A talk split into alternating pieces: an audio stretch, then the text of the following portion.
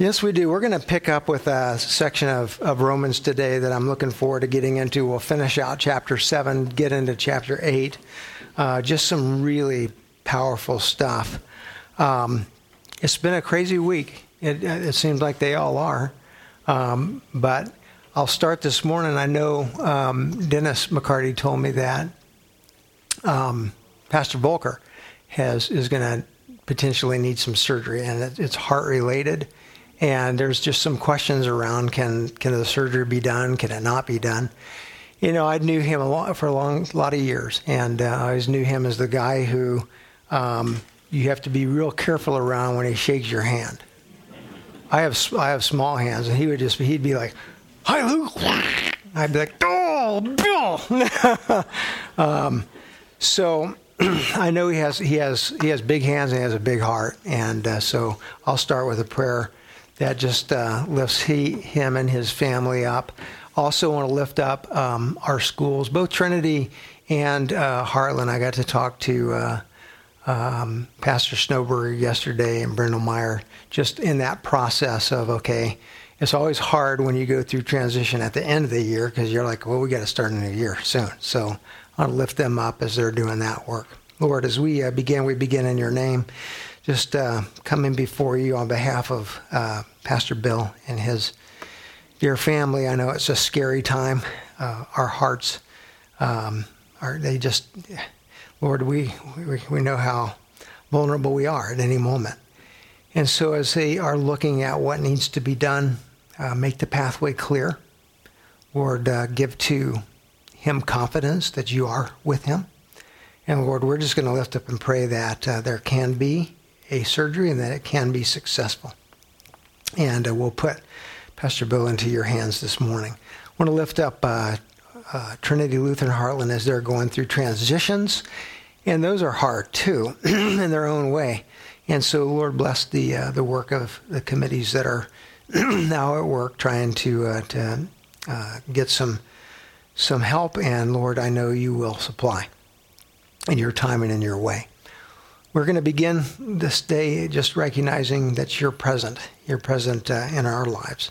And certainly through this word, God bless this time, we pray in Jesus' name. Let's say it together. Amen. I'm going to take you back to uh, some words that we underlined last week because I think they're so significant theologically. Chapter 7 is probably most famous for this scene where Paul acknowledges and admits that we all go through these wrestling matches in our lives. Uh, we feel it. Uh, if we could sit down and have conversations with each other, uh, we would we would acknowledge it. I would say to you, "Hey, uh, do you ever feel like you you you get to this place where you say to God, God, I'm not going to do this anymore, or God, I'm going to put this away in my life," and then you do for just a little while, and then guess what? You're back into it. And that wrestling match never seems to go away. Do you experience that? Well, most people will sit down with you, and if they can be honest, will tell you, "Yeah, here's here's something that just seems to just take hold of me, and I just have a difficult time beating it." And and the reality is, you can't. You cannot overcome it. And so I had you underline in verse 18 uh, just a few words that that I think have such deep theological significance. Uh, Paul's saying, "I have the desire to do." What is right. When he says right, we're talking about that which is of God's will. I have a desire to do that. But here's the other side of that equation not the ability to carry it out.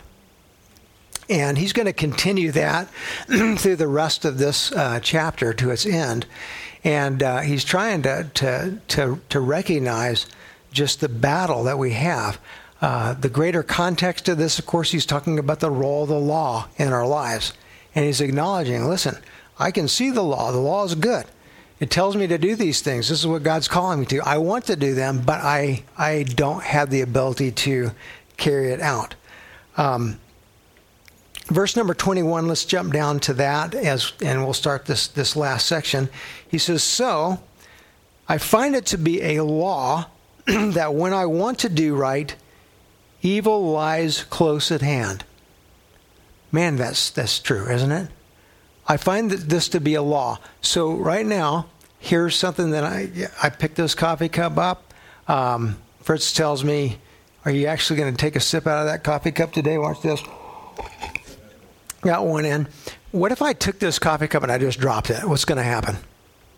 The laws of nature will kick in. It's going to fall down and it's going to crash, and we're going to have ladies really mad at me because I have coffee all over their floor. Um, it's a law, right? And so what he's saying here is that here's a law: is those days that you say under the conviction of the Holy Spirit, I desire to do what God is calling me to do. Evil lies close at hand. That's a law. That's a guarantee. Uh, I've watched this happen so many times in my own life and the lives of other people that you just you come to recognize yes this, this, absolutely is a law so i can picture this morning i was thinking about this and here comes russ and he's got a big smile on his face and he's walking up to me. Russ was a guy uh, that, that I, I just loved to death uh, worked through issues, problems in his life, uh, kind of got to a place where he was doing pretty well, working for Duncan Aviation. And uh, here he came up to me and he says to me, Hey, he says, guess what? Last week, my wife and I, we got together, we made this, we just kind of pulled together for the first time in our lives. We said, We're going to tithe. I said, Russ, that's awesome. And he still had this great big smile on his face and he goes, And yesterday I got fired. I never forget that moment and looking at him because my heart just went. I was like elated, like, oh my goodness, this is an incredible moment. You're going to do this. This is something you're, bloom. I find this to be a law. Now, here's what the devil doesn't mind he doesn't mind you playing around with Christianity, doesn't mind that at all. Yeah, yeah, I'm going to do. But when you literally, when the Spirit drives you to a place of conviction, you know what? I'm, I'm going to spend some time in the Word regularly. A law, guarantee you, watch out. Evil is at hand. Will try to do whatever I can to do what? Keep you from living out that conviction. And so Paul Paul is saying here here not only do I not have the ability to carry out what God's calling me to do. But when I when I get to these places of conviction, and I'm like, no, by golly goes, this is going to be a part of my life. I am going to do this. I'm making a change now. This is once and for I'm drawing the line in the sand. Here's the law: evil is close at hand, and if you try to make that change in your own power and strength, guaranteed you won't do it. It will not happen. It will not happen. Uh, so. Um, Paul is taking this word law now, and I want you to start to kind of subtly see this. He's shifting its usage. He's shifting its usage. Well, thank you, Diane. Thank you. I can't drink that either, can I? It's got a stopper in it, so it'll stay hot. That's good. All right. Okay, so then, here, then he goes to verse um, 22. He says, For I delight in the law of God. We should. We should delight in the law of God. Uh, the, the psalmist David, he says, we should meditate upon the law of the day of the Lord night and day. Um, meditates on it. Luther, you know, spent a lot of time. In fact, Luther is the guy who said, uh, "For me, uh, the way the way he lived out his devotional life, he would take the ten, ten Commandments, and he would meditate on them.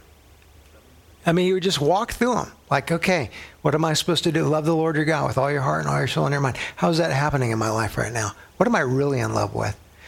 Oh, wait a minute. Maybe it isn't God. Um, all your heart. Do I give him all my heart? I don't give him all my heart. I give him part of my heart. My soul. Love him with my soul. Do I have a soul deep love with God? My mind. What has my mind been thinking about? I'm getting all lost over here and uh, meditate on. And, and guess what? The psalmist says that's a good thing to do. It should be a delight. Not this, like, I told you to do that. That's not the law. The law, remember, are what? Meant to be what? Words of life. If, if you live these words out, they're going to bring you joy in life. They're going to bring you peace in life. They're going to bring you prosperity in your relationships with one another and with God. Delight in it. And Paul's saying that. I mean, he was a Pharisee. He knows the law to its depth. He says, "I delight in the Lord in my inner in my inner being." Here's the problem. There's a war going on. My members wage war against what's going on. It's in here joy. Yes, Lord. Uh, what am I doing with my hands? What am I doing with my mouth? What am I doing with my eyes? What am I doing with my mind? there's a war that's going on. By the way, just a side note, I really like this. Um, this term, waging war. So, so we read it this way I see in my members another law. This is a law at work. Waging war against the law of my mind, making me captive to the law of sin that dwells in my members. That word for um, waging war is really kind of an interesting word. Um, I don't know if you can see this, but it, it literally would translate anti strategy. Anti strategy. In other words, we are looking at God's law saying, hey, here's my plans. Here's how I want to live this out. Our enemy is saying, I've got a strategy against your strategy. I'm going to take your strategy and pull it apart. Now, always remember this the, the enemy, i.e., Satan, and his crew of fallen angels, is unable to know. He doesn't know what you think, he can't see inside of your mind. He, he doesn't know what you hold in your heart. He's only able to observe you, right? He's not omnipotent. He's not omnipresent. He's not everywhere. But he, he's a very good hunter. And as a hunter, you observe your prey. And so when he's observing us, he's able to note, ah, make a note here. This seems to be a good strategy for Steve Spees. I'm going to use this one because it seems to work pretty well. Oh, Ron Vonderow, a little bit different strategy, but I think we got Ron right here. And what Paul is recognizing is, man, in this this war that's going on, I'm delighting in the law. I want to do what God does. There's this anti-strategy going on against me, and all of a sudden, I find myself what captive to the law of sin. I'm stuck. I can't change it. I want to change it. I want to be a different person. I can't be it. I've tried and I've tried and I've tried and I tried and I can't be it.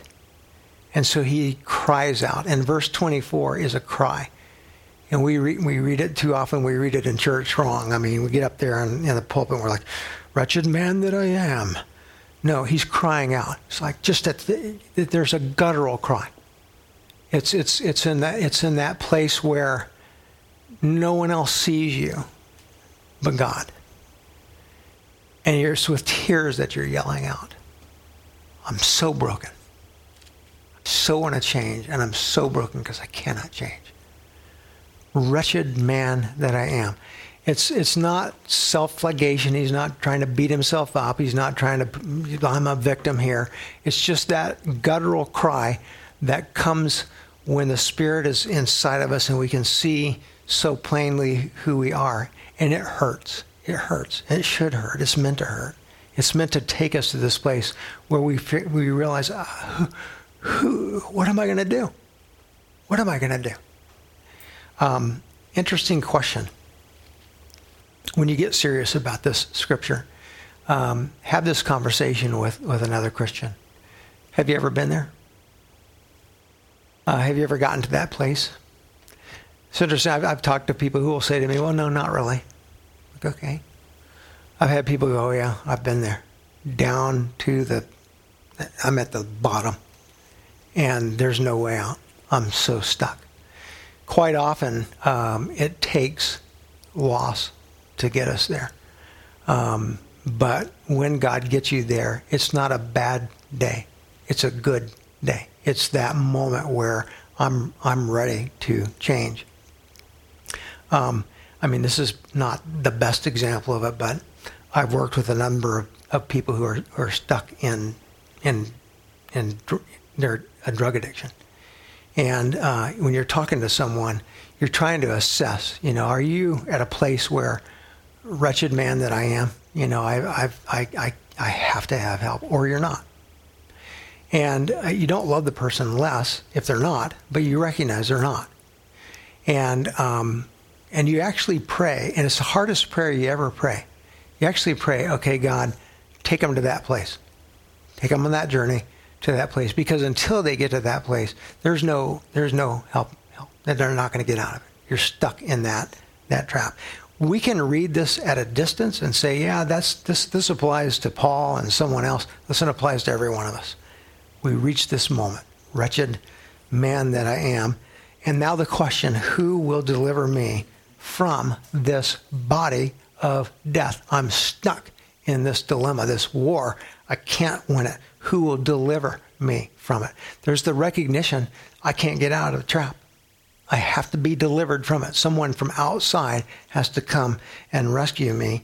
And of course, he's answering that question. Thanks be to God through Jesus Christ our Lord. Who, who is this sets us free? Well, it's, it's Jesus. And he closes then this chapter with these words So then, I myself serve the law of God with my mind, but with my flesh, I serve the law of sin. I'm always in this battle. What does that battle mean for us? Well, as, as Lutheran Christians, we've come to really take hold of this truth, this battle language, and translate it into what I like to call daily rhythms of life spiritually. Uh, I use these words What is authentic Christianity? And, and I'm just going to be real honest with you. I, so much of what I hear in evangelical circles to me is not authentic Christianity. It's fake because it's built upon the premise that I can obey God. It's built on that premise. I can obey God. And so most of most of the preaching, the teaching comes at you that way. Look, this is what God said you should be. You should be that and it, it kind of gets into you and you're like yeah yeah I, I that's what i need to be. Now most evangelicals say you need god's help. He'll help you. Kind of like he sits in the in the co-pilot seat. You, you do it and he'll help you. Ask him and he'll help you. No that's not that's not authentic. Authentic is i can't i can't do it at all in any way. I don't even want to do it. I i, I actually i serve the law of death that's how bad it is. I'm stuck in it. To get authentic is to recognize that the only way that I live out what is right in my life is through a spirit who he changes me. It's causative, right? There's a, there's a power at work in me that causes me to become a different person. This battle, Luther would teach, is a daily rhythm. There needs to be daily death and daily rising, daily death, daily rising. And until you have that daily death, daily rising, then you you will at, an, at an, on any given day do what come back into patterns of sin. Uh, for me, if there's a chapter of scripture that really gives you a great picture of authentic Christianity and what it looks like and what it means, uh, you find it in the Psalms. And uh, I've always said Psalm 51 has to be one of those um, prayers in Scripture that we, you know, it would be good to just lift it up every single day. Every single day it would be good to lift up Psalm 51. Uh, if you look at the words there, I'm not going to read the whole psalm, but I'll highlight parts of it. I mean, it starts with these words, same kind of words, that wretched man cry, Have mercy on me, God, and have your mercy on me according to what? Your steadfast love. David recognizes that God doesn't just crush us, and he should, but he doesn't. He has what? He has covenantal love for us. I've made a covenant that I won't just crush you but that I, I, I desire to love you. And, and so David says, Have mercy on me according to that covenantal love, according to your abundant mercy, blot out my transgressions. Wash me from my iniquity, cleanse me from my sin. That's baptismal language. Can you hear it? That's why Luther said that we should remember our baptism daily. In other words, he's really saying every day we are, I mean, we're not literally baptized with water again. We, we don't need to be. But every day we, we drown the old Adam and we ask God, raise me up a new person. That's this kind of language. Wash me thoroughly, cleanse me, bathe me. Uh, I know, he says, verse 3, my transgression and my sin, it's ever before me. It never stops, it's always there. And I also know that that sin is against you. I, have always appreciated these words. Against you, you only have I sinned and done what is evil in your sight, so that you're justified in your words and blameless in your judgment. Um, yeah, David gets it. He understands that that authentic, authentically following God is not standing up in front of God saying, "Oh God, I, I love you with my whole heart, and I'm going to serve you today." Authentic Christianity is standing in front of God and saying, "I'm a mess." And actually, I wake up this morning, I need to be drowned because I'm, I, I'm actually going to get stuck in sin again today unless you rise, raise me up. And, uh, and then you get to what I call just that recreative language in verse 10, which is part of our, our church's longstanding liturgy. Create in me a clean heart, O God. You know, just think about those words create in me a clean heart. It's not, help me, God, and I'll have a, a, a, heart, a clean heart. It's not that. It's not, if you give me a little help here, God, then I can make it. I can do it. It's create in me a clean heart. It's a creative work. And so what God does daily, uh, our daily rhythm as Christians is, is a rhythm that says, okay, I need to die to sin and be raised up new with a heart that looks like Jesus's. And he closes that out. Cast me not away from your presence. Take not your Holy Spirit from me. Restore to me that joy. You know, that joy that Paul's talking about of your salvation. Uphold me with a willing spirit. So I, have always said, hey, Psalm, Psalm 51 would not be a bad psalm to begin each day with, just that recognition that, Lord, today, here, create a clean heart in me. Make me, make me new. Uh, that for me is authentic Christianity because it doesn't pretend to have the ability to work with God in some way towards doing what He's called us to do. It acknowledges, no, I need you to create that heart within me. And then out of that comes that life that says, I am living now with God. You shift gears in chapter 8. Thank you, Jesus, that you shift gears. Towards what? towards recognizing that um, as we become cleansed, as we have that new heart within us, we become n- new persons. Again, the, the rhythm is daily. Um, I want you to look at the genius of Paul. I, I kind of, when I start chapter 8, I always make a mental note to myself. My mental note is this Thank God you don't have to debate St. Paul. Thank God you don't. Now, what he does here in verses 1 and 2 to me is genius. And then I stop myself. I go, of course it's genius. It's like the Holy Spirit's speaking through him. What do you think? But re- before you read it, think about this with me. Chapter 7 and chapter 8, they're contextualized over against a charge that's being made against Paul. What is the charge? Always remember the charge. You, you, Paul, and your Christians, what? Have taken the law and abandoned it. Right? So this this whole time he's trying to help us understand what is the role of the law in the Christian's life. You Christians are all about grace and mercy and peace and love. What about the law? Aren't you supposed to keep the law? Paul's been responding to that. And what's he been saying? Oh, the law is good, but here's the problem with the law I can't do it. In fact, I don't even want to do it. Here's the law, it's good, I delight in it. Then guess what? I'm captive to this other problem. I, I'm, I'm a slave to my sin. Okay? That's what I'm going to call the Jewish use of the term law. Now, what Paul does here is he shifts from a Jewish mindset towards a Roman mindset. If I'm speaking to someone who is Roman, Greco Roman, in that, and I talk to them about laws, what am I talking about? Well, not just political, systemic laws. We're talking about what? Laws of nature. See the difference between the two? How is he speaking here as chapter 8 begins? We started over here Jewish language, the law, the codification of the Ten Commandments. Now, watch what happens. Verse 1 There is therefore now no condemnation for those who are in Christ Jesus. For the law of the Spirit of life has set you free in Christ Jesus from the law of sin and death. Roman.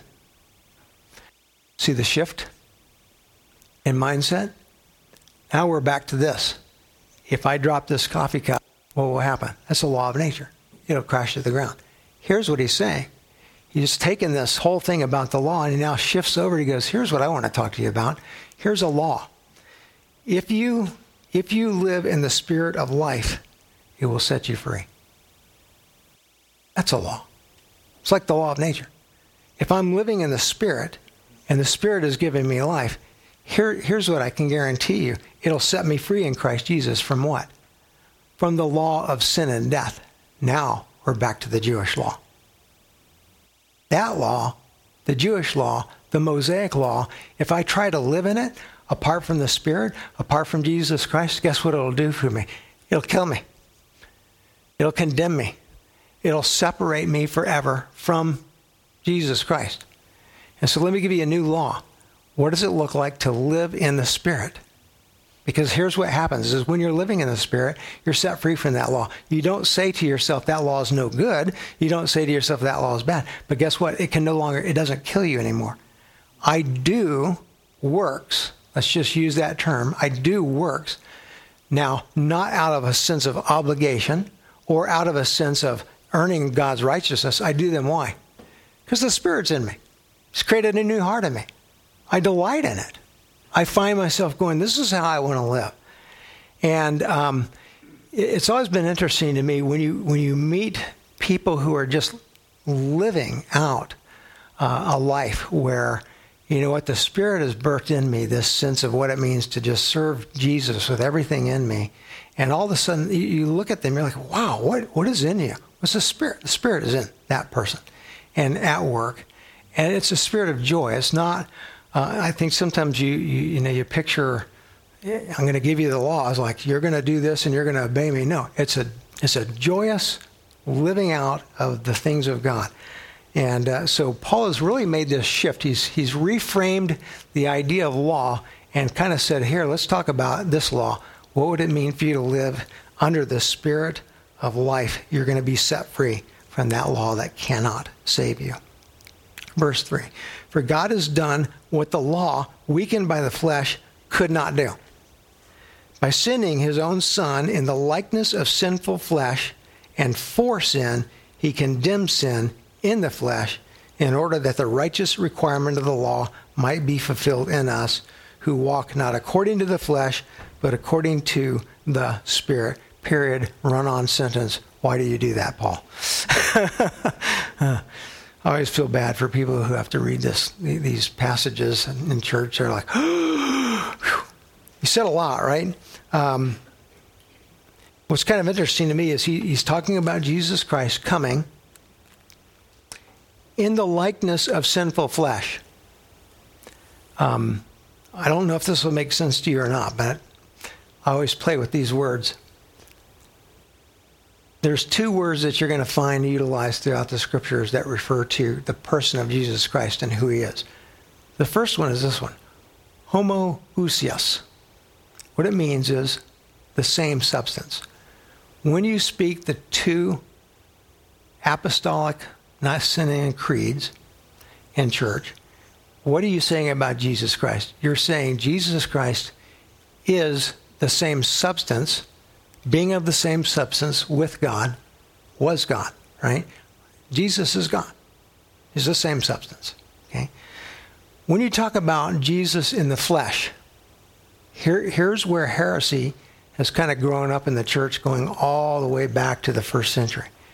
There are people who say, well, Jesus was God. You know, he was he was God. But he only appeared like he was human. He wasn't really flesh. Okay, the word for that is homeomatos, a likeness to. Now, here's where you can get stuck.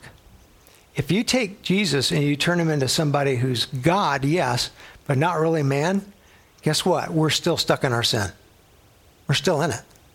Because the law required that a man die for the sins of man. This is why Jesus has, has to have two natures. That's why we say Jesus Christ is fully God and fully man. He has to be fully God, what?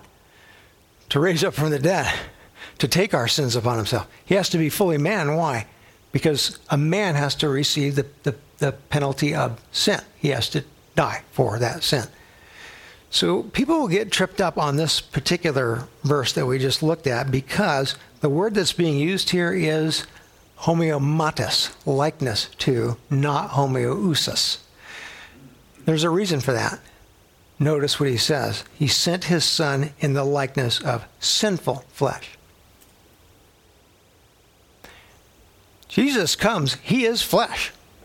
He is homoousios, same substance as us, fully man. Does Jesus really, did he, could he really be tempted? Yes. Does he really cry? Yes. I mean, when, he, when he, does he really feel pain when he's on that cross? Yes, he's fully man.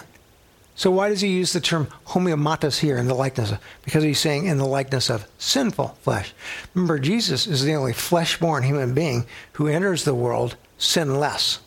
Only human being that enters the world sinless, apart from Adam and Eve when they were created by God. And so he's really just trying to make the point here through, through his language that Jesus Christ comes and he comes in the likeness of our flesh. It's really, his intent is to say he, he is someone who could sin, right? But does not. Could sin, but does not.